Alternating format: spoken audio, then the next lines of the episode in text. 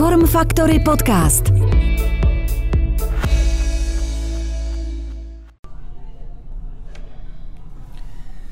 Dobrý den, ahoj, moje jméno je Kuba Hrubeš a vy už vítejte u podcastu Form Factory Fitness.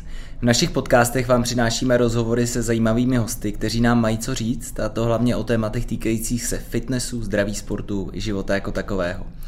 Někteří z nich nám navíc vyprávějí své příběhy, které se právě pohybu a zdraví nějakým způsobem týkají.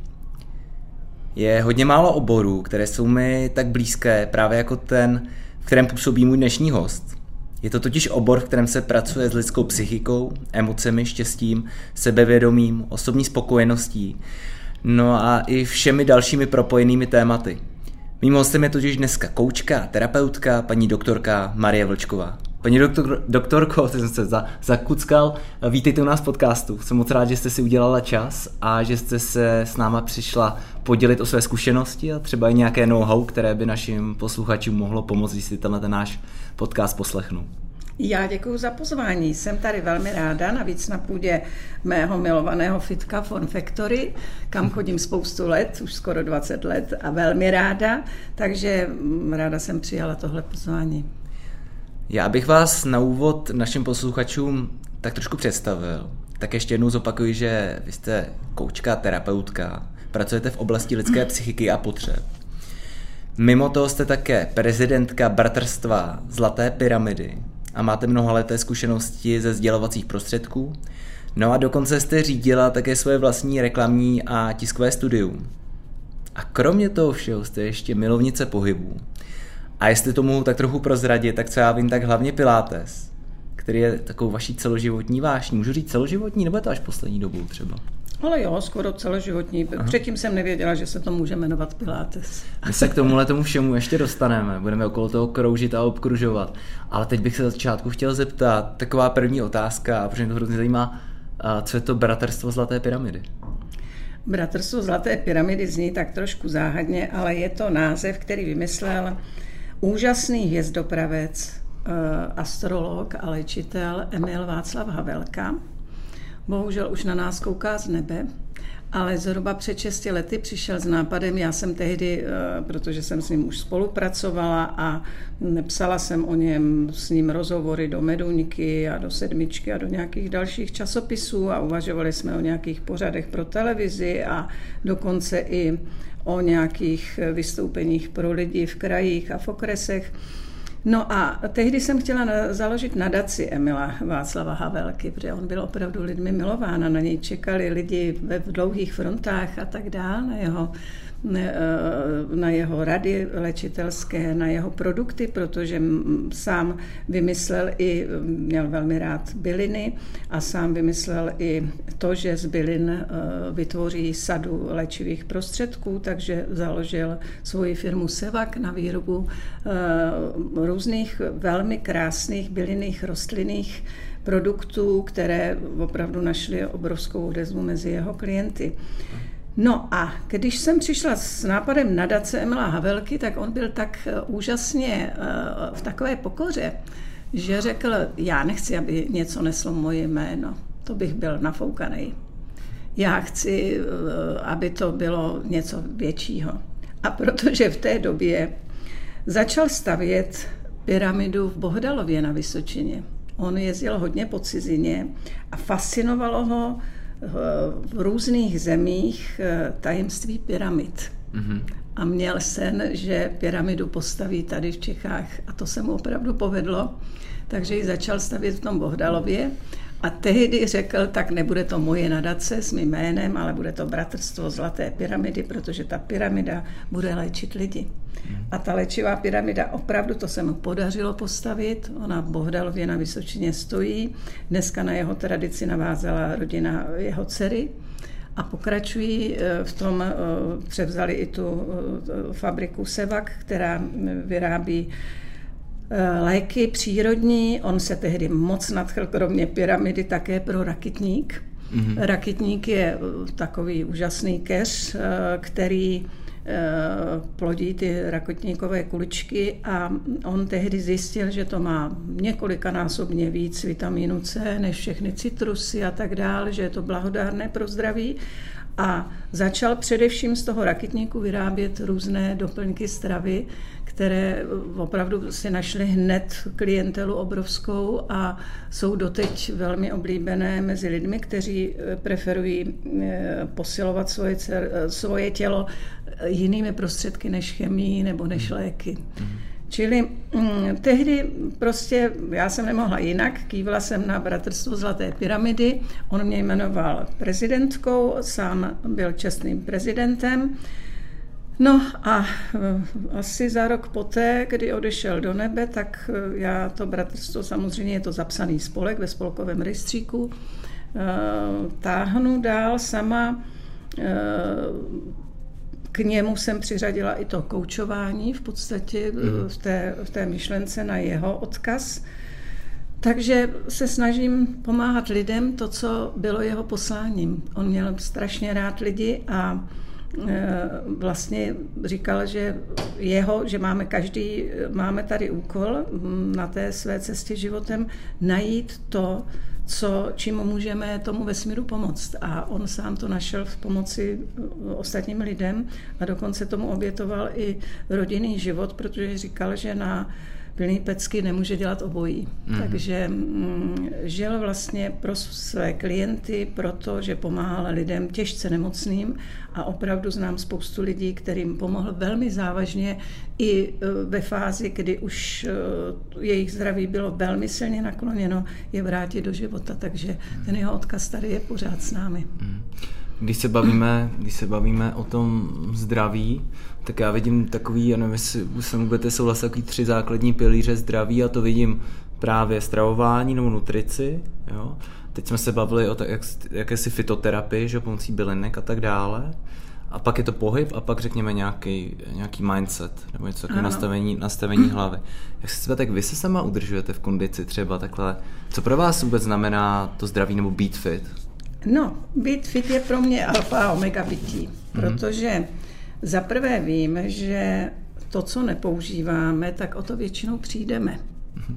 To je, když si mě dal krásný, eh, krásný příměr, jeden kamarád, který říkal, se zdravím člověka je to jako s kolem. Dokud ho používáš, tak to kolo jezdí. A když ho odložíš do kůlny mm. na pár let, tak už si na něm nezajedeš. Mm. Já si myslím, že eh, my opravdu mm, máme tělo, mysl a duši. Je úžasné, když je to všechno v harmonii, absolutní. Hmm. A nemůže to být v harmonii bez toho, aby naše tělesná schránka nebyla v kondici, aby jsme opravdu nebyli fit, aby jsme nemohli uh, stát ráno z postele nebo vyskočit z postele. Hmm. Já někdy uh, z legrace říkám, když se mě ptají, proč chodím do fitka nebo proč sportuju, tak říkám proto, aby až zavelí dcera, abych s ní vyskočila na běžku. Někdy říkám, vyběhla na běžku, tak abych toho byla schopna. Jasně. Ona opravdu je velmi, velmi sportovní mm-hmm. a mě ke sportu přivedl můj tatínek, který mě naučil ve dvou letech bruslit a lyžovat a měl takovou představu, že mám být eh, hlavně chrabrá, eh, sportem otužilá a opravdu se mnou třeba lyžoval za bouřky, za vychřice. Mm. Já jsem si tímhle vším prošla, ale zároveň kromě toho sportu a rytmiky a potom sportovní školy a tak dál, mě přivedl ještě k tomu, že on měl krásnou představu o tom, že musíme pěstovat i tu duši. Mm. Takže mě přivedl ke hře na housle a na akordeon a do rytmiky a tak dál. Takže já jsem jako dítě byla a potom ke čtení knih, takže já jsem jako dítě byla blažená, že vlastně tu harmonii jsem mohla i díky tomu tatínkovi si na sobě zkoušet a dělalo mi hrozně dobře. Mhm. Jak se teda od toho úplně neutečeme, jak se udržujete teďka v kondici? Co proto děláte? No, tak eh, když budeme mluvit o fyzické kondici, tak mm-hmm. se udržuju právě tím, že chodím do fitka. Mm-hmm. To mě opravdu velice baví. Mm-hmm. Chodím zejména na skupinové lekce, Našla jsem si postupně, prošla jsem pilates, jogu, AE body, i spoustu jiných zumbu, spoustu různých lekcí. Teď se to ustálilo na pilates a tom AE body případně. A e, to jsou e, lekce, které mě nesmírně baví. No ale kromě toho mám samozřejmě ráda turistiku, kolo, plavání, lyžování. E, chodila jsem na tajči taky a tak dále. Takže mě prostě baví veškeré aktivity. A zase, když se vrátím k tomu tatínkovi, tak on miloval například roháče na Slovensku. A ty roháče jsme opravdu lezli ještě v jeho 80 letech. A mm, byly to nádherné zážitky. Tatry, roháče, to, to byly nádherné věci. Takže když bych to převedl do takové té fitness hantýrky, tak kombinujete vytrvalostní aktivity a i silové cvičení. Přesně tak. Hmm. A mám i ráda eh, třeba cvičení v lese, protože mám hodně ráda přírodu, mm-hmm. takže velmi ráda si zajdu do lesa nebo na tu turistiku, chodíme i s rodinou mm-hmm. a když jsou někde klády povalený, tak si zacvičíme mm-hmm. na kládách mm-hmm. nebo se spíráme o stromy, prostě mm-hmm. tam je taková ta, eh, to prolnutí toho duševna i s tím, mm-hmm. s tím fyzičným a to mě nesmírně baví. Mm-hmm.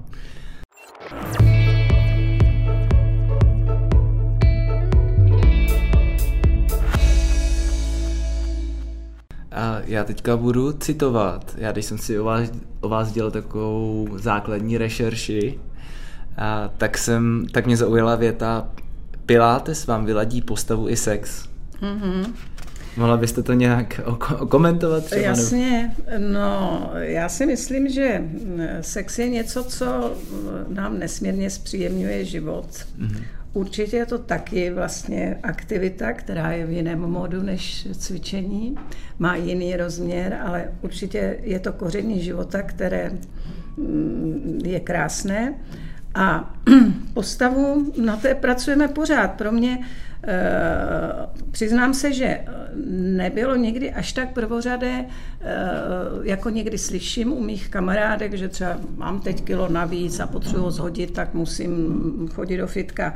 Mě tak až nevzrušuje, eh, kolik mám svalů, nebo jak, jak přesně ta postava je, když samozřejmě je to dobře a ráda si držím svoji velikost už kvůli oblečení a tak dále. Jako, není to, že by mě to vůbec nezajímalo. Ale nejsou tam primárně ty svaly a to, mm, jak... Ta estetika. Ta, ta, ten prvotní pohled na to tělo, protože mm. já jsem se naučila, život mě to naučil, že uh, vidím uh, a mám i takový určitý mimosmyslový vnímání, takže i cítím energii u druhých lidí mm-hmm. a vidím i tu krásu u nich zevnitř. Mm-hmm. A pro mě krásný člověk je uh, ta, ta celá souhra toho vnitřku s tím vnějškem.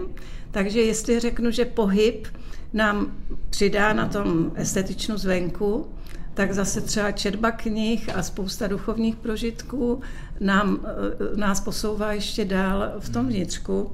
A pro mě ten člověk, který eh, jakoby vyzařuje to všechno najednou, tak je najednou moc hezký, moc krásný. A, mhm. a, a ty lidi mám velmi ráda kolem sebe, když je tam ten rozměr ještě širší, než jenom to, co vidíme. Hmm. Protože, jak říká třeba Saint-Exupéry, tak správně vidíme jen srdcem a um, mnohdy je to něco daleko víc, než co vnímáme očima. Víte, my jsme dneska s kolegy uh, v Mindset Academy, jak jsme končili jeden kurs a jedna, jedna ta slečna, která tam byla na tom našem výcviku, tak nám všem dala osobní dárek a já jsem zrovna dneska dostal knížku citátů Sant Exupéry yeah. a jsou tam, já jsem si to ještě na, to, na konci, na konci teď doufám, že to nebylo osobně, protože já jsem poměrně šťastný člověk, mm-hmm. ale a na konci vlastně posledního té stránky mm-hmm. tak bylo najdi svou cestu ke štěstí Jasně. a citát k tomu, takže si říkám, že to je takový, že jsme, to, že jsme se tady v tom sešli a že je mm. spousta lidí, a přijde mi to, že je to i s věkem, takže já jsem si k tomu taky musel dojít, že dřív pro mě bylo třeba deset let zpátky hlavní ta estetická stránka té věci. Ale čím jsem starší, tím přecházím, teď nechci říct, uh, nechci říct duchovnu nebo něčemu tako, takovému, ale říkám si, že je daleko důležitější to, jak se člověk cítí a aby cítil, že to tělo jeho je že to tělo jeho je, jak se říká, kompletní, že to není jenom jedna část, že není to o tom zvednout 150 kg v posilovně, ale je to taky o tom, aby člověk nějakým způsobem působil, měl nějakou energii a tak dále. Protože let, kdy ty kluci nebo holky, který jenom makají že jo, s činkama, ze vším, tak jsou, je to jen taková jako polplná nádoba, řekněme. No, já jsem, to, to, to říkáte nádherně, protože to má další rozměr, to duchovno, k tomu našemu uh, vzezření. Já jsem jednu chvíli, jak jsem prošla tu takovou rozmanitou novinářskou praxí, tak jednu dobu jsem dělala módní redaktorku ženě a módě tehdy. Mm. A tam byly nádherné modelky, které jezdily reprezentovat do zahraničí, nádherné dívky, opravdu krásné.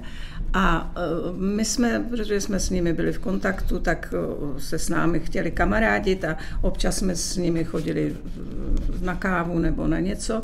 A já jsem zjistila, že, že jsou to nádherné dívky a že zapřít s nimi konverzaci nebylo úplně jednoduché. Mm-hmm, mm-hmm. U toho čaje nebo u kávy. Vidíte, to my řešíme občas i s klukama, že, že jsme si vždycky říkali, že jsme si vždycky říkali, že že je to super, ale pak najít, uh, pak najít slečnu, která je prostě krásná a ještě k tomu se s ní dá povídat dialogu dlouhý a dlouhý hodiny, tak uh, to je, je to velmi těžký a to je to takový poklad. No. My jsme to už tak trošičku nakousli z hlediska tématu Bratrstva Zlaté pyramidy, ale jak jste se dostal ke coachingu? Vy jste říkal, že to z toho tak trošku vyplynulo, ale jak vy jste se k tomu dostal? No, já mám od dětství velmi ráda lidi. A opravdu jsem... jsem... Možná já se omlouvám, že na to skáču. Možná mohli bychom říct, eh, co je to vůbec coaching? Kdyby to někdo jo, z posluchačů jo, neznal. Coaching jo? řekneme, samozřejmě. Řekneme si. No, coaching je metoda, mm-hmm. jak eh, pomoct eh, druhému člověku. Je založen, to se mi nesmírně líbí, že je založen na formě rozhovoru s tím člověkem. To, to je něco, co mě úplně fascinovalo, proč jsem vlastně se k tomu dostala. Protože já v těch rozhovorech, který dělám s lidmi, ať už jsem je dělala jako novinářka nebo jako v, v, v rodicích se přátelských vztazích, tak mě fascinuje, jak jsme každý originál, jak, jak máme svoji specifiku na té pouti životem, jakým způsobem eh, ten život vůbec uchopíme a co nás dělá šťastnými. Mě, mě ty, tyhle všechny věci úžasně fascinují. A fascinovalo mě na koučinku to, že to není jako když jdete k psychiatrovi nebo psychologovi, který vás vyslechne a potom vám napíše nějakou medikaci ve směs nebo vám dá nějakou radu. Kouč neradí. To se mně hrozně líbí, to je, když třeba mluvíme o, já někdy používám, že jsem taky terapeutka, tak terapeut na rozdíl od kouče může radit, respektive tam se to naopak očekává. Když člověk má nějaký neduch fyzický nebo duševní a tak dále, s něčím se trápí, tak když přijde k terapeutovi, tak od terapeuta se čeká, já většinou tedy kloubím obě metody, ale od terapeuta se čeká pomoc, rada, rozebrání toho, eh, toho co, eh, na čem jsme se zadrhli vevnitř. Mm. A od kouče by lidi měli očekávat, že se s nimi bude bavit, že jim bude pokládat otázky a oni by si ve výsledku měli odpovědět sami. To je na tomto krásné, že my někdy vlastně eh, neumíme dojít v té své zamotanosti, protože jakou máme kapacitu toho mozku a co všechno ta naše hlava a naše duše eh, musí unést. Mm-hmm. A většinou ani neumíme ty věci dávat, eh, některé označit včas jako spam, nebo je hodit do koše a ten koš mm-hmm. vysypat včas. Mm-hmm. Mnohdy neseme v té hlavě milion různých problémů a kupíme tam další a další. A eh, je nádherný, že coach je člověk, který třeba jako dřív někde nebo doteď ve východních zemích jsou šamané, a šamani jsou vševědoucí a dokážou vlastně e, pomoct lidem zdravotně, duševně, vztahově, mm-hmm. Tak kouč by měl plnit takovouto roli podle mě novodobou s tím, že pomůže člověku rozmotat tu duši a mm. ty, ty zapomenuté věci uvnitř, kterých se nezbavil sám mm.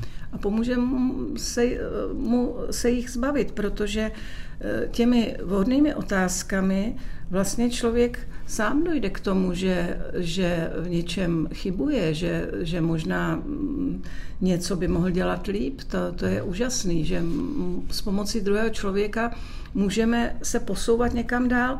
Ono je to eh, krásně, to vystihli už staří římané, kteří říkali, že člověk je sám sobě špatným rádcem. Mhm. Můžeme radit všem ostatním, ale dokonce opravdu jsem se dočetla, že každý šaman musí mít svého šamana, mm. ještě, který mu poradí v těch jeho věcech. Mm. A v tomhle na vás, jak jste říkal, že je na nás naloženo hrozně, můžu to říct jako informací, nebo ten tok těch informací, tak já, když jsem byl na jedné přednášce od uh, Honzy Milfajta, tak ten tam dokonce, nevím, co to bylo, co to bylo, z jakých dat to měl, ale on říkal, že člověk, který, se, který žil na začátku 20. století, tak musel zpracovat za celý život stejné množství informací, jako my v dnešní době zpracujeme za týden. To je docela možné. No. A ještě Protože navážu... To, je obyčejně zrychleným mm-hmm. způsobem života. A to, co ještě navážu, jak jsi říkala, každý člověk by, šaman by měl mít svého šamana, a, tak mně přijde, že spousta lidí je sama sobě největším kritikem a že a že v případě, že prostě se má ten člověk uh, hodnotit sám nebo z sebe, že se vidí úplně ve zkreslené realitě, že ten kouč třeba může nastavit zrcadlo pomocí těch otázek, kdy on uvidí tu uvidí, řekněme, tu pravdu, nebo ty další, další věci, jak to doopravdy je, že to třeba není tak hrozný ta situace, který se nachází, nebo že, se, že vidí zkresleně prostě realitu ze svého pohledu jenom určitý vnímání světa, že máš třeba jiný.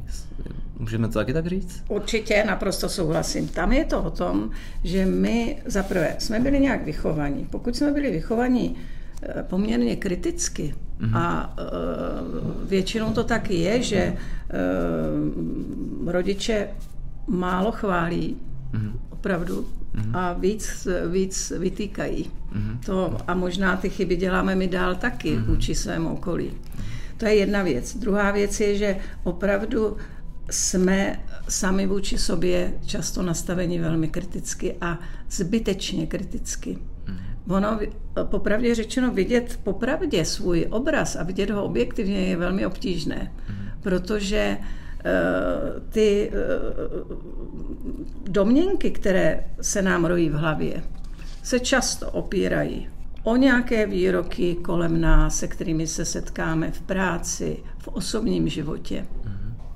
Teď velice záleží na tom, jakými lidmi jsme obklopeni, protože pokud jsme obklopeni lidmi, kteří mají stejně jako my, chceme vidět věci více pozitivně, tak taky na nás budou hrnout to pozitivní. Ale hmm. pak, když se setkáváme s lidmi, kteří jsou dost kritičtí i k sobě, i k tomu okolí, hmm. tak na nás taky budou hrnout ty negace, ty eh, připomínky. Teď hmm. vám připomínku může říct vaše partnerka nebo vaše rodina. A to si všechno neseme potom eh, tím životem. A setřást připomínku nebo kritiku je velmi obtížné.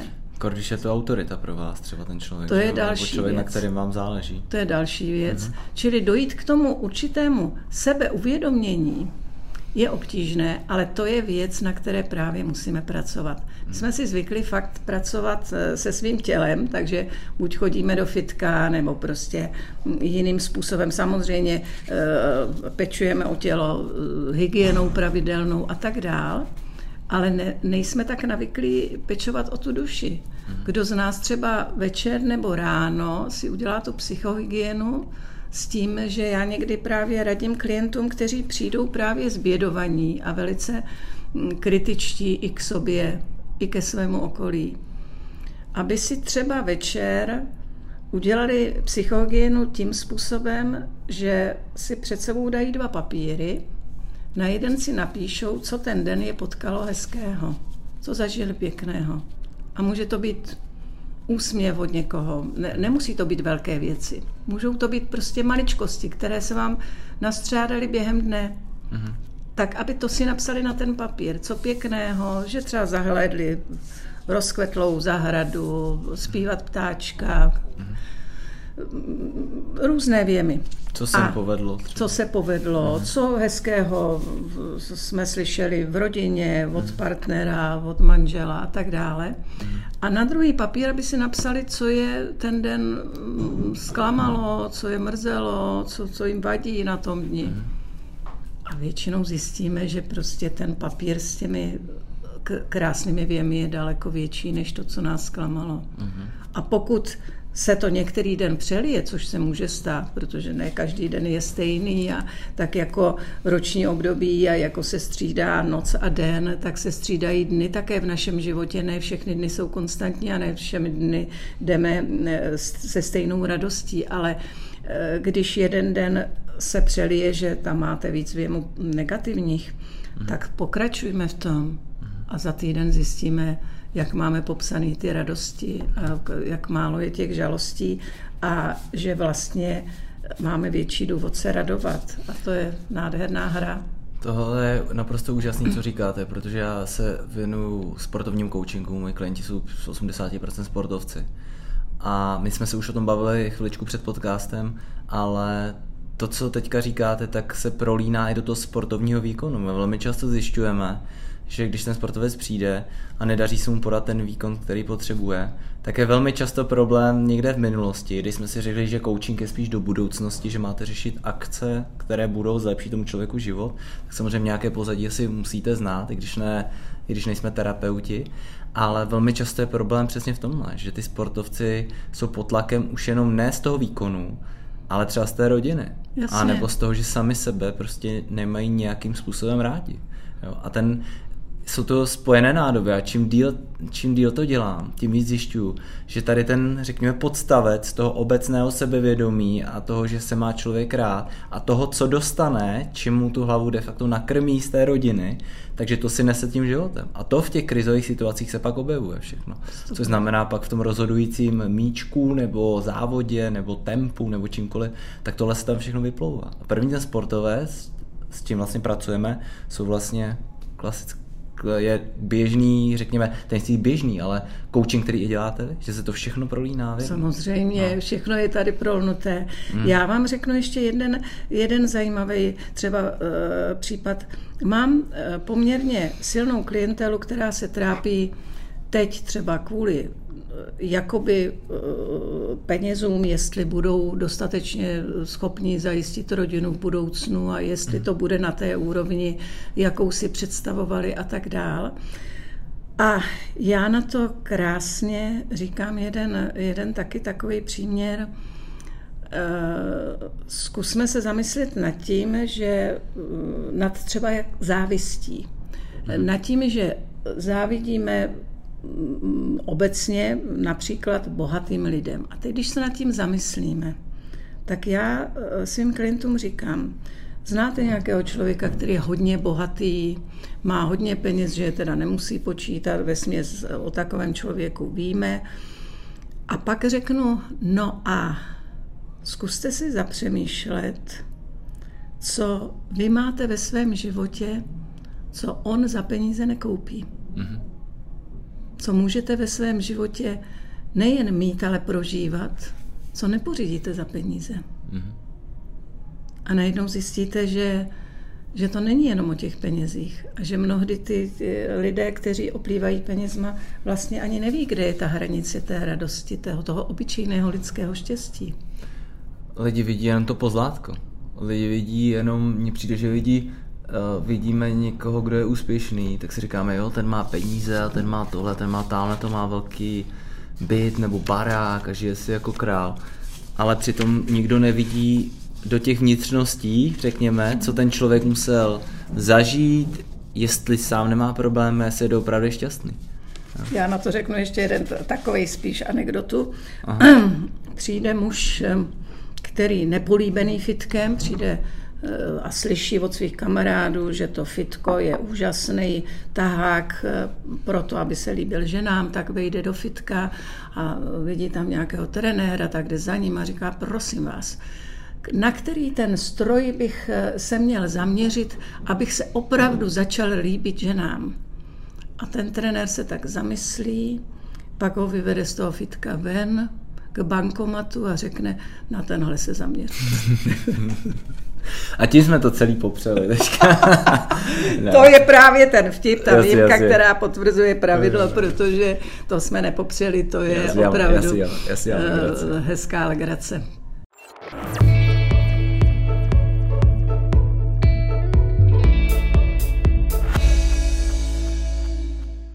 Kdo jsou, dá se to vůbec kategorizovat, kdo jsou vaši klienti?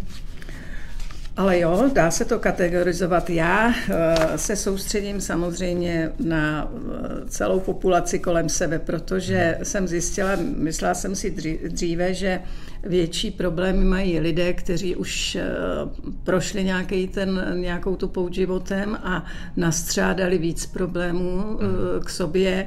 Samozřejmě, že tam potom se nastřádají mezigenerační problémy a, a, a jiné problémy, než když žijete v mladé rodině, ale eh, Zjistila jsem, že problémy se nevyhýbají ani mladým lidem, ani starým, čili já v podstatě mám klientelu zastoupenou věkově od mládí až ke stáří a eh, můžu říct, že v podstatě ten princip toho rozmotat to klubíčko starostí, které ať už mladý člověk nebo starší člověk na sebe namotá, takže je velmi obdobné.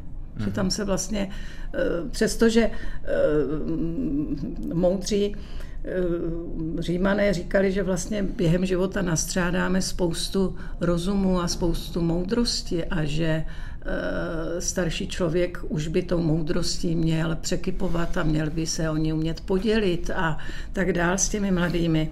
Tak mm, zkušenost je taková, že ať jsme, eh, nikdy nejsme dost moudří, na té moudrosti můžeme pracovat do nekonečna, to je běh na celý život. A mm, ty zkušenosti, které máme, jsou stejně nepřenosné, protože právě tím, jak jsme každý originál a jak eh, každý člověk eh, očekává od života něco jiného a jak si eh, promítáme spoustu svých představ a snů do toho druhého člověka, který vlastně třeba ani takový není, protože nikoho během života předělat nemůžeme. My, my prostě každý jdeme svou poutí a ta je zcela originální a tu je potřeba respektovat. A to je nádherný v těch vztazích, když se setkají lidé, kteří opravdu se naučí respektovat eh, sebe navzájem, tak hmm. Eh, že, že spolu můžou potom nádherně eh, vyjít. Hmm. Použiju druhou citaci, kterou jsem si připravil. Mám tendenci rozsvítit lidem život do radosti. Hmm. Paní doktorko, jak to děláte? Existuje, no. existuje nějaký, nějaký recept a třeba případně, kdybychom si mohli i říct, jak třeba, když by nás někdo poslouchal, kdo by, kdo by třeba cítí, že, že by potřeboval život rozsvítit do radosti, tak jak to třeba i pak pro, probíhá, když by vás kontaktovat, třeba probíhá první setkání, aby si to lidé, nechci od vás nějaké know-how, které by se dalo samozřejmě okopírovat, ale uh, jak, jak to třeba probíhá u vás? No, já mám, hned na to odpovím, ale řeknu na začátek jednu hezkou myšlenku, mm-hmm. že občas, eh, že nevždy je veselo samozřejmě v životě. Mm-hmm. A mhm. když je nám ouvej, tak máme buď možnost, eh, buď plakej nebo makej. Okay. A já mám e, nádherně oskoušeno, a k tomu mě vybízel i ten tatínek, když jsem byla někdy smutná v dětství, tak on řekl, vrhni se do práce. A je fakt, že když se člověk e, smutný e, začne v tom smutku sám e, ponořovat, tak to je špatně. A mně se moc líbí radost, mně se moc líbí, když je na tváři úsměv, a nikoli v ústa ve, tvaře, ve tvaru lopaty, jak říká jedna moje kamarádka. Tak mně se líbí, když člověk je rozsvícený, protože a ne uh, uměle, jako že teda mm, je mu smutno, ale kýčovitě se směje. Když je rozsvícený, že cítíte, že to je stav jeho, jeho duše. A to je mým cílem, když přijde někdo, protože ten smutek, je zase vypovídající, to je zase se snoubí s naší duší, Aha. s tím stavem. Kdy nás přepadá smutek nebo skepse nebo disharmonie. Ve chvílích, kdy před sebou nemáme jasnou cestu, kdy tu cestu nevidíme, že je, kde, kde tam svítí sluníčko. Třeba mm, stojíme zrovna v nějakém močálu a máme možnost buď tam stát na místě, a ten močál se začne probořovat a my prostě tam budeme dál stát, mm-hmm. anebo se rozhlédneme a uvidíme, že tamhle je kopec a svítí tam slunce. Mm-hmm. A my uděláme, my dáme všechno do toho, aby jsme šlápli do bod mm-hmm. a hnuli se z toho močálu. Mm-hmm. A vypravíme se na ten kopec blíž k tomu slunci. Mm-hmm. Já si myslím, že je to všechno o vnitřním rozhodnutí, o tom eh, chuti nerezignovat na sobě, pracovat na sobě, já někdy říkám, že život je krásná dřina. Protože, a krásná, protože to stojí za to. Ale někdo říká, že život je boj, ale to se mi už tak nelíbí. Mně to přijde už boj, mně přijde moc militantní. Ale ta dřina, mm, i to fitko je trochu dřina a stojí to za to. Odcházíte, dobijete si baterky plné energie, ještě máte pocit, že, že, že člověk udělal něco pro tu fyzickou stránku. A e, tak já opravdu mým posláním je, a mám to moc ráda, když ke mně přijde člověk, který už skoro pláče. I jsem velmi ráda, když se lidé rozpláčou, protože to, to je potřeba ten smutek také prožít. To i sportovci pláčou na coachingu. Tak. no, čili eh, rozplakat se, pustit ty emoce, nechat je odejít mm-hmm. a uvést se do toho stavu eh, klidu, pohody a tu si tam trvale pěstovat. To je mm-hmm. jako se zahrádkou. Mm-hmm. Zasadíte nějakou rostlinu a taky sama neroste, taky ji musíte zalívat. Mm-hmm. Takže my, my bychom měli mít vždycky dost sil a energie na to, abychom eh, na sobě mohli dál pracovat, abychom si vychutnávali ten pocit, který je pro nás příjemný. Mm-hmm. Protože v nepříjemném pocitu se necítíme přece dobře. Mm-hmm. A já když přijdu k vám, já nevím, jak říkáte vaší koučovací místnosti, někdo tomu říká, teďka jsem slyšel, přítelkyně byla u kouče firemního a tam měla koučovnu ta mm-hmm, paní tam měla koučovnu. Mně to přijde taky hrozně fajn. A, a tak a, jak, když přijdu k vám do koučovny, řekněme, budeme to tomu tak říkat, tak jak třeba probíhá to první sezení, aby si třeba lidé tak jako si dokázali představit? Tak, jak... já vám řeknu, já mám nádhernou kancelář v centru Aha. Prahy, Aha.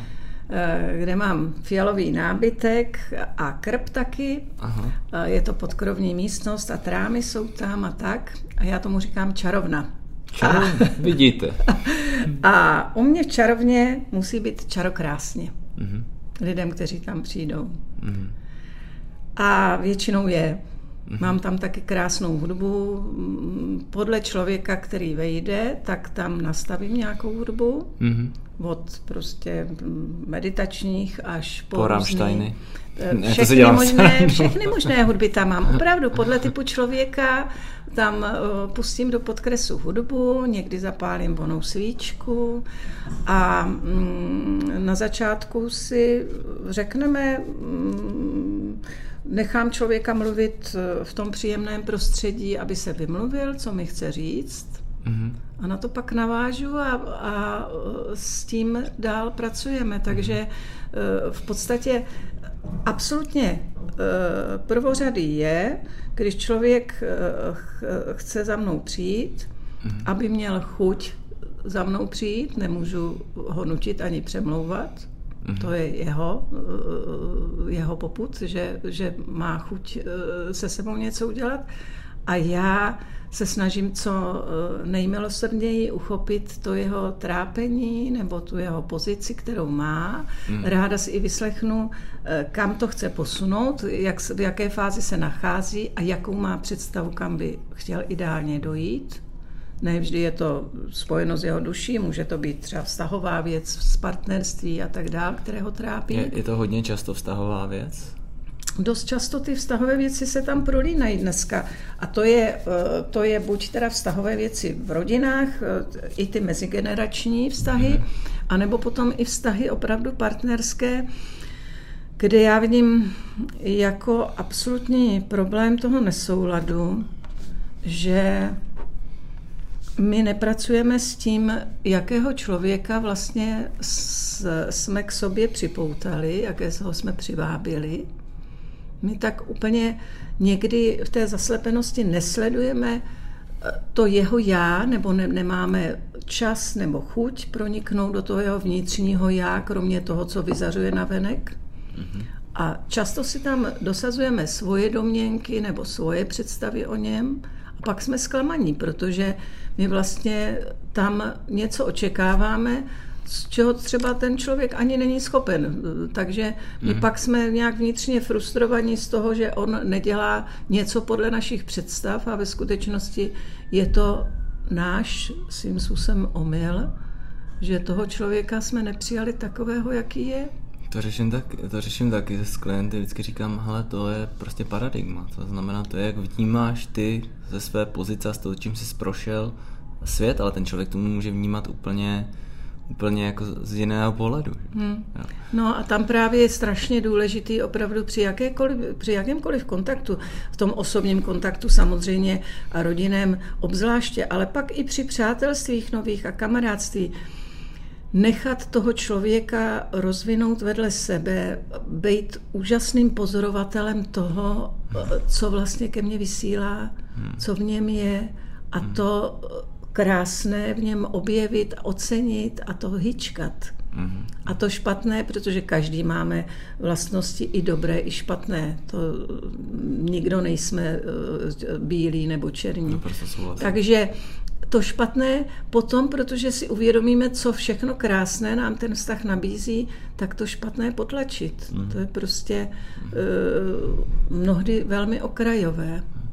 To, co vy říkáte z hlediska, jestli to můžu tak jako si prostě pojmenovat, aktivního naslouchání, mm. jo, aby, protože spousta lidí neposlouchá, spousta lidí se samozřejmě snaží jenom pro... Já jsem s tím taky dřív problémy, jo, že jsem furt žvanil, žvanil, žvanil, nechal jsem lidi mluvit a je to hrozná škoda, protože pak se člověk nic nedozví ale já jsem měl, nebo respektive ještě, no měl, můžu říct, měl jsem kolegyně tady od Fun Factory, zdravíme Nick Čupeškou, tak, zdravíme. Uh, zdravíme. tak uh, Nikča měla, od té doby, co se známe, tak měla jednu úžasnou a teď nevím, jestli je to schopnost nebo dovednost, jestli to naučila nebo se s tím narodila, ale ona měla neuvěřitelný dar, že poslouchala lidi.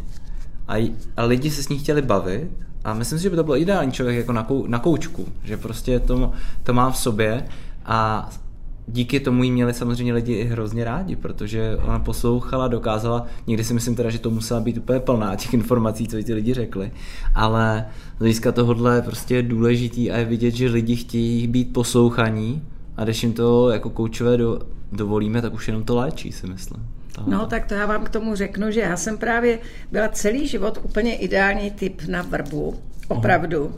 Aniž bych si to jako dítě uvědomovala, tak za mnou chodili opravdu spolužáci a spolužačky už na základce, potom na, na gymnáziu a pak, když jsem se sem dostala na vysokou školu do Prahy a bydlela jsem pět let na kolejích, na Petřinách, hmm tak se mě všechny holky, nejen uh, z té naší fakulty, ale i právničky tam bydlely, chodili svěřovat. Já zaprvé jsem vždycky velmi pokorně naslouchala osudům jiných. Mě to neobyčejně vzrušuje. Mě zrušují i třeba eh, dostat se na životopis spisovatelů nebo hudebních skladatelů, který nikdy nebyl zveřejněný, co jako ještě je tam za tajemství v jejich život, v jejich životech. A já jsem to brala jako svěřené tajemství, které mě fascinovalo. Já jsem nikdy nepotřebovala klevetit dál, nikdy jsem se neúčastnila žádných pomluv. Mně přišly pomluvy, pomluvit někoho by mě přišlo strašně urážlivý proto, že já mám obrovskou úctu ke každému člověku, protože v každém člověku, i když je třeba sebe špatnější, když je i prostě, nevím, opilec, vrah, tak já si myslím, že je v něm i něco hezkého. Já, já doufám prostě, že v lidech převažuje to dobré. A i když jsou prostě ve společnosti třeba nemilovaní, i, někdo je introvert a, a ne, nestrhne na sebe hned pozornost, tak mě ty lidi baví, mě hmm. baví je pozorovat. Takže já jsem fakt na celé vysoké škole jsem dělala vrbu všem a ty, ty holky mě hrozně milovaly, protože nejen, že se mohly vypovídat, ale i jsem jim třeba řekla hmm. tehdy svůj názor a, a něco. to, že pomluvili e, spolubydlíci a druhý den šli do sebe zavěšený ty holky a cukrblikovali, tak jsem si mm, vzala jako vlastní nějaký úsměv na tváři, že vlastně e, se škorpili a už se zase dali dohromady. Já jsem na tohle šťastný pozorovatel života a tohle je proces, který mě hrozně baví. A to je, to je asi taky důvod, proč vlastně mě baví to koučování, protože mě fakt baví eh, nejen to, že každý bojujeme s, ně, s nějakými problémy, ale že se jim dá pomoct, že se to dá rozuzlit, mm-hmm. že ten člověk může jít dál mm-hmm. odlehčený. Bylo by tohle to nějaká hlavní zpráva k lidem z hlediska, já vím, že to nebude určitě jenom tohle, ale eh, aby pracovali na svém stavu tím, že budou poslouchat to druhý? Určitě naslouchání je hrozně důležitý. Právě to, my, my žijeme opravdu, jak jste říkal, že eh, to, co se žilo dřív století, tak my žijeme za týden.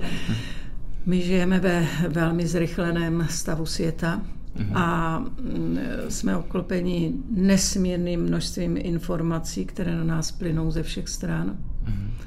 Eh, já sama radím, že proto, abychom si ten vnitřní svět zachovali, takže eh, je máme filtrovat, že máme i filtrovat eh, to, jaké množství informací k sobě pustíme, že máme informace do, doplňovat i hezkým čtením knih, případně i z toho oboru, který nás zajímá protože knihy, podle mě, mám taky krásný citát, knihy jsou lidem tím, čím peru tě ptákům. A knihy náš život taky někam pos, můžou posunout. Čili já uh, jsem přesvědčená, že naslouchání druhým je alfou a omegou uh, toho společného života nebo přátelství nebo něčeho dalšího. A my eh, sami nemusíme být tak slyšet. Pro nás je opravdu velmi důležité pomoct tomu druhému člověku, když on má tu potřebu eh, se svěřit, tak eh, i mu opravdu bedlivě naslouchat. Mm-hmm.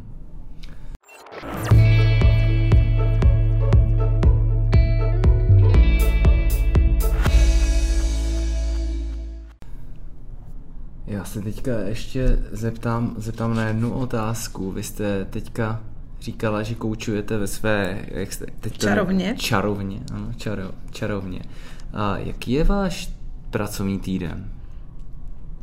Týdny jsou jak který samozřejmě Protože týden. já do toho jenom, já do toho jenom no, ještě no, no. skočím. Já když jsem tady měl Mariana Jelínka, no. tak ten mi říkal, hele, není to práce od 9 do 5. No, jo. to. Pak se tady zmiňoval, jaký jeho pracovní den a potom, co jsme tady, myslím, že jsme točili od 12 hodin, tak ještě měl čtyři, čtyři další jako aktivity, meetingy na třeba dvě hodiny a říkal, že chodí třeba někdy cvičit eh, v 11 večer, že už jako do fitka nechodí a běhat, že radši pracuje na zahradě a že má doma jako posilovnu a že chodí třeba cvičit jako v jednu hodinu v noci a takhle. Tak jak, jaký je váš pracovní týden takhle? Tak já řeknu třeba, jaký jsem měla minulý týden a ten byl opravdu pestrý. Já jinak eh, tu pestrost eh, své práce také považuji za velmi mm, přínosnou hmm. i pro mě, protože zaprvé říkám, že svoji práci dělám jako koníčka. Hmm. A, je to, a to dělám v podstatě jakoby celý život, protože já opravdu lituju, taky mám klienty, kteří jsou třeba zbědovaní z práce hmm. a chodí do ní, protože musí vydělávat peníze. Hmm. A to rozebíráme velmi složitě, protože já si myslím, že člověk, eh, že ten život eh, nám všem poměrně rychle běží a hmm. že zůstávat na pozici, která nás otravuje pro život, hmm. tak je velmi negativní. Hmm. Takže to je jedna Eh, nejen zarad, eh, kterou radím svým klientům, aby si našli to, co je opravdu v životě baví. Hmm. Někdy je problém si to i třeba v mládí uvědomit, co vlastně člověk chce vystudovat. Když se v 15 letech po deváté třídě zeptáte dítěte, čím chce být, tak většina dětí není tak vyhraněných, aby hmm. vědělo, co ho bude v životě bavit. Čili ta korekce toho, co, že něco vystudujeme, ale potom nemusíme jít tou cestou. Žádná cesta není dogma. My máme pořád právo během té pouti e, kormidlovat tu svoji loď a e, vždycky ten směr nařídit tam, aby to bylo to, co nás naplňuje, ale zároveň, aby to teda mělo, dávalo nějaký smysl. Takže to, to si myslím, že je takový jako permanentní úkol. No a tak já vám řeknu, minulý týden Eh, v pondělí eh, já teď, eh, kromě jiného, nabídla jsem spolupráci Form Factory s koučováním, takže mm-hmm. mám taky už pár klientů mm-hmm. z Form Factory, ale současně spolupracuji s celostátní organizací, která zastřešuje spoustu organizací pro důchodce mm-hmm. a jmenuje se Rada seniorů České republiky, kde jsme se domluvili na poradně eh, pro seniory a eh, tu praktikují pondělí a středu 8 až 12 na eh, jejich speciálním telefonním čísle, který je uveřejněný v době seniorů, v jejich časopise a tak dál. Čili v pondělí dopoledne mám poradnu pro seniory. Odpoledne mm, jsem měla individuální coaching. V úterý 8 až 9 chodím na Pilates. Potom jsem se připravovala na e, vystoupení našeho sboru, které měli jsme nádherný koncert. A mm, e, v 18 až 20 hodin v úterý e, v Chabrech míváme zkoušku našeho teda pěveckého sboru Kamera Chabra, Eh, zpěv, jinak já, mm, to je další můj koníček a je to pro mě oblast eh, absolutního uvolnění, rezonance. Zpěv je pro mě eh, něco jako hudba duše, kterou si člověk může dopřát a mám to velice ráda, i, i ta, to přátelské setkání s dalšími členy toho sboru a tak dále. Takže večer jsem měla tu zkoušku sboru ve středu jsem se zúčastnila celostátní konference Rady seniorů České republiky na téma, jak zvýšit věk dožití ve zdraví. Uh-huh. Bylo to neobyčejně zajímavé, uh-huh. opravdu zajímavé a byla jsem nesmírně šťastná, že ta konference nebyla eh, taková ta, že mm, bylo to od 9 do 15, kde někde trčíte a slyšíte neobratné řečníky. Tohle bylo tak nádherné setkání lidí, kteří měli co říct do toho tématu. Uh-huh. A bylo to všechno tak prakticky a tak hezký, uh-huh. že opravdu tam byla i spousta legrace. Mm, zúčastnil se toho i minister zdravotnictví na chvíli, ale i ten do toho vnesl humorné prvky. Takže eh, vlastně to nebylo, i když se hovořilo o stáří, jak, jak zvýšit to aktivní stáří. Mimochodem, jak zvýšit věk dožití ve zdraví. Mm-hmm. Koukal byste, jak kolikrát tam zaznělo, jak je důležitý pohyb. Pohyb. Pohyb. V jakémkoliv věku a zejména v tom, v tom seniorském věku. Mm. A ten pohyb tam byl skloňován strava a pohyb jako alfa omega eh, toho šťastného, zdravého života a pohyb ve všech podobách od společného cvičení až po turistiku a plavání a tak dále. A skutečně tam i znalci hovořili, že u lidí, kteří to praktikují, ten pohyb aktivně, mm-hmm. takže ten věk eh, toho aktivního, opravdu aktivního v uvozovkách stáří je velmi zdatný. Mm, ty lidi žijou prostě plnohodnotný život eh, a žijou aktivně a to, to je nádhera. Mm. V 19.30 až 20.30 potom po té konferenci jsem měla Pilates tady mm. ve fitku. Eh, ve čtvrtek jsme měli zkoušku na ten koncert a 18 až 20 hodin byl koncert mm. v, v Chabrech a potom jsme měli posezení na zahradě u Karla s tím celým ansámblem, mm. což bylo moc pěkné, tedy taky takové neformální. No a v pátek dopoledne jsem měla nějaké pracovní schůzky, odpoledne coaching, v sobotu turistiku celodenní, v Jevansku a v neděli četbu a rodinu. Proč jsem se vás na to zeptal? Já bych to chtěl teďka objasnit.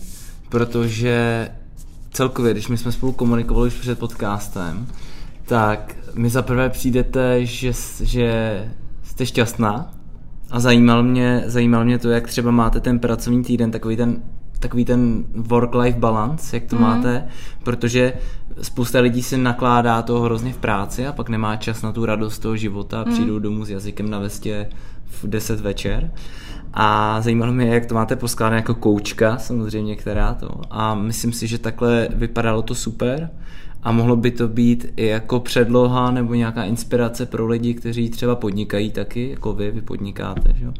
takže i inspirace k tomu, jak to třeba vybalancovat, aby byli taky šťastní, aby měli čas na ty věci, které potřebují. No, já na to řeknu, vždycky to tak vybalancovaný nebylo. Eh, samozřejmě, že když jsem začala před 30 lety podnikat, tak jsem do toho vstoupila na plný pecky a Pracovala jsem, že jsem neznala sobotu, neděli. Naštěstí moji dva grafikové, které do toho týmu, kteří do toho týmu se mnou vstoupili, tak mhm. byli podobní verkoholici. Mm. Takže my jsme opravdu byli v podstatě skoro non-stop ve spojení, klidně i v nočních hodinách, protože mm. opravdu jsme dělali spoustu aktivit pro spoustu firm eh, na výběrových řízeních, která nebyla zalobovaná.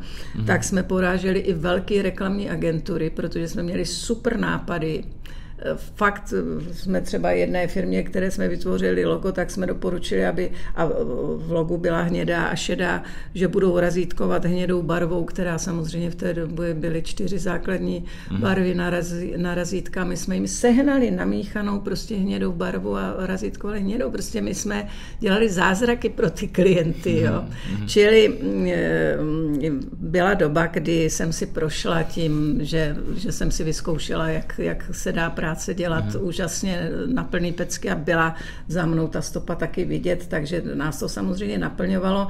Nicméně člověk se z toho poučí a mm, zjistí, že e, to, to už jsou ty korekce právě každého z nás. Zjistí, že vlastně najednou e, ten osobní život nemá takový rozkvět, jaký by měl mít a Eh, takže při tom, jak, jak jsem vnímavá, jak jsem empatická, tak jsem sama přibrzdila, zjistila jsem, že eh, opravdu ten život není o penězích, není o tom padnout na ústa, ale že je o tom žít ho renesančně, žít ho prostě tak, jak to člověka baví eh, celistvě i, i, i jak pohladit tu duši a to mě přinutilo zpomalit a najít i ty aktivity, že jsem se přidala do pěveckého sboru a že jsem si našla fitko a že prostě chodím na turistiku s kamarádkama že občas vyjdu na tu sněžku. Prostě už teď mám mm, ten, ten život eh,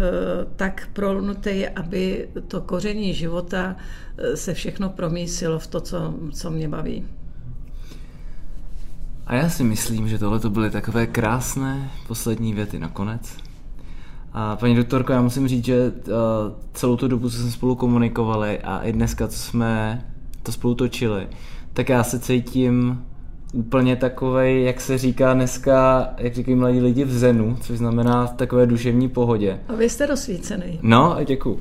A je mi, bylo, nebo respektive je mi s váma pořád hrozně příjemně, byl to hrozně příjemný hovor, hrozně rychle mi to utíkalo, všechno. A cítil jsem, když jsme se spolu bavili, tak jsem cítil prostě jako vnitřní pohodu. Bylo to hrozně fajn. A myslím si, že tohle, pokud bych hledal kouče, tak tohle u něj budu budu chtít, abych se s ním prostě cítil takhle fajn na první dobrou, jak se říká. Bezva. Můžu říct ještě jeden krásný citát, Pojďte. který mě hrozně baví, uh, jakoby ze života. Baví se vnouček s dědečkem hmm. a dědeček mu říká, víš, já ti mám někdy pocit, jako by ve mně byli dva vlci. Hmm. Ten jeden je hodnej, příjemný, milej, laskavý a ten druhý vlk je někdy zlostný, nervózní, nepříčetný. A teď ten vnuček na něj tak kouká a říká, dědečku, a který vlk v tobě vítězí? A dědeček se na něj podívá a říká, ten, kterého krmím. Tak krmeme ty, ty dobré věci v nás. No, a to, bylo, to byla, přátelé, paní doktorka Vlčková, kterou můžete potkávat buď to na Pilates u nás ve Form Factory na Vinohradské, No a pokud byste se s ní chtěli spojit, a můžeme říct nějaké spojení na vás, třeba na ano, e-mail? Ano. Tak jestli můžete říct e-mail, nebo webovky, tak, nebo ano, cokoliv? tak Marie, zavináč, uh-huh. sebedetox.cz uh-huh. A webové stránky? a webová stránka www.sebedetox.cz.